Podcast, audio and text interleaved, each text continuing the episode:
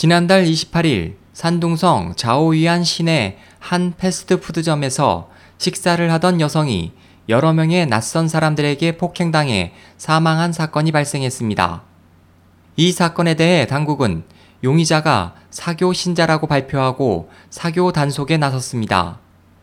2일 단속 대상에 14개 사교가 발표됐지만 그 중에는 지금까지 사교라며 탄압을 받아왔던 파룬궁은 포함되지 않았습니다.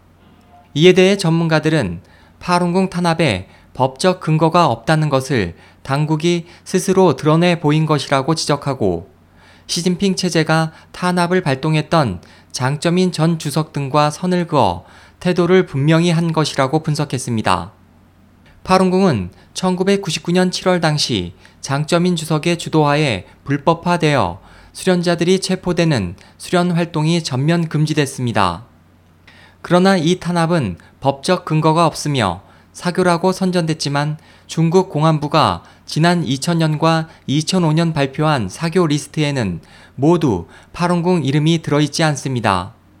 또 1999년 10월 30일 전국 인민대표대회가 발표한 사교 활동 단속 결정에도 파룬궁에 대한 언급은 없었습니다.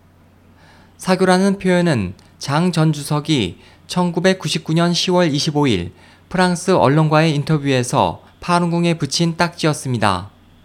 이후 이틀 만에 인민일보는 파룬궁을 규탄하는 기사를 내고 장 전 주석의 표현을 그대로 사용했고 최고 인민법원 내부 통지에서도 이 표현을 사용했습니다. 그러나 모두 법적 효력이 있는 것은 아니었습니다. 2일 발표된 리스트는 파룬궁 탄압이 위법임을 다시 한번 보여주고 있습니다. 또 시진핑 체제가 추진하는 반부패 운동에서 지난해 12월 파룬궁 탄압을 집행하는 조직인 610 사무실 책임자인 이둥성 공안 부부장이 중대한 규율 및 법률 위반으로 조사를 받고 있습니다.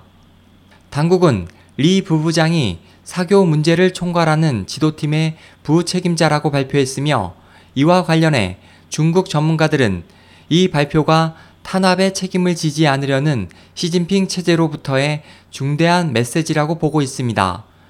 SOH 희망지성 국제방송 홍승일이었습니다.